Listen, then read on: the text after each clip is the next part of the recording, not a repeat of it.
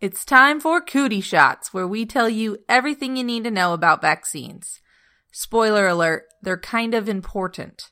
And the boards agree, with this topic accounting for up to 5% of your exam. Pay attention.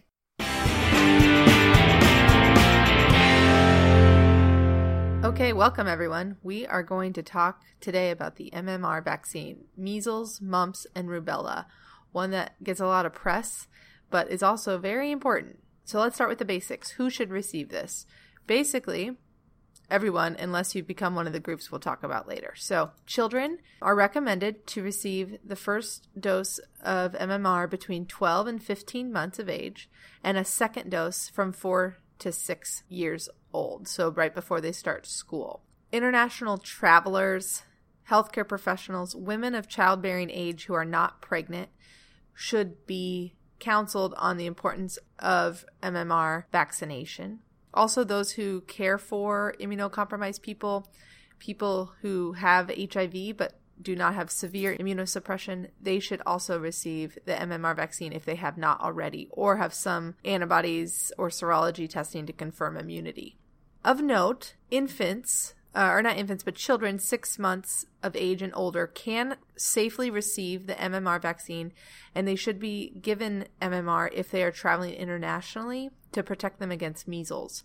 Infants who receive their first MMR between 6 and 11 months actually will still need to have another dose at 12 to 15 months, and then a third dose at 4 to 6 years of age. So if they receive an early dose of MMR, you should still keep them on the same schedule that you would a normal kid.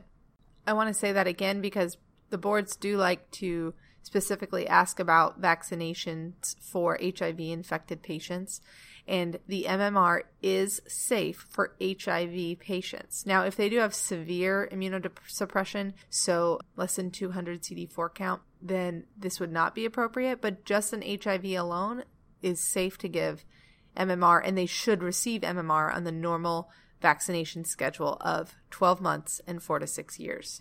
Other contraindications to MMR are pregnancy. Now, there are no actual cases of rubella being passed by MMR vaccine. However, rubella in newborn babies passed from mom is pretty horrible. So it is recommended that no pregnant patient or anyone who's trying to get pregnant be immunized with MMR, and they do recommend that you do not attempt to get pregnant for 4 weeks following vaccination.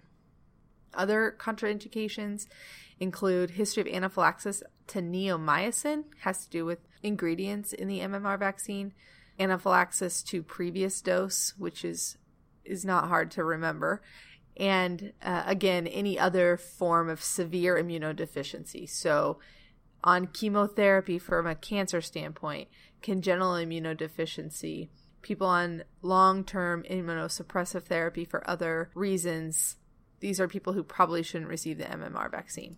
Another thing the boards want you to know is what to do in the event of an outbreak. Now, believe it or not, people don't vaccinate their kids anymore, and there have been many outbreaks, one of which was at Disneyland, which is just not okay. So what do? You have a parent, they bring in their kid, they say, hey, I was at Disneyland and all these people have measles, what should I do? So if the patient is not vaccinated, they should be vaccinated with MMR vaccine within 72 hours of the exposure. If for some reason you could not get them, you didn't see them within the 72 hours, you can give immunoglobulin to measles within 6 days. That should help prevent at least some of the symptoms and severity of illness.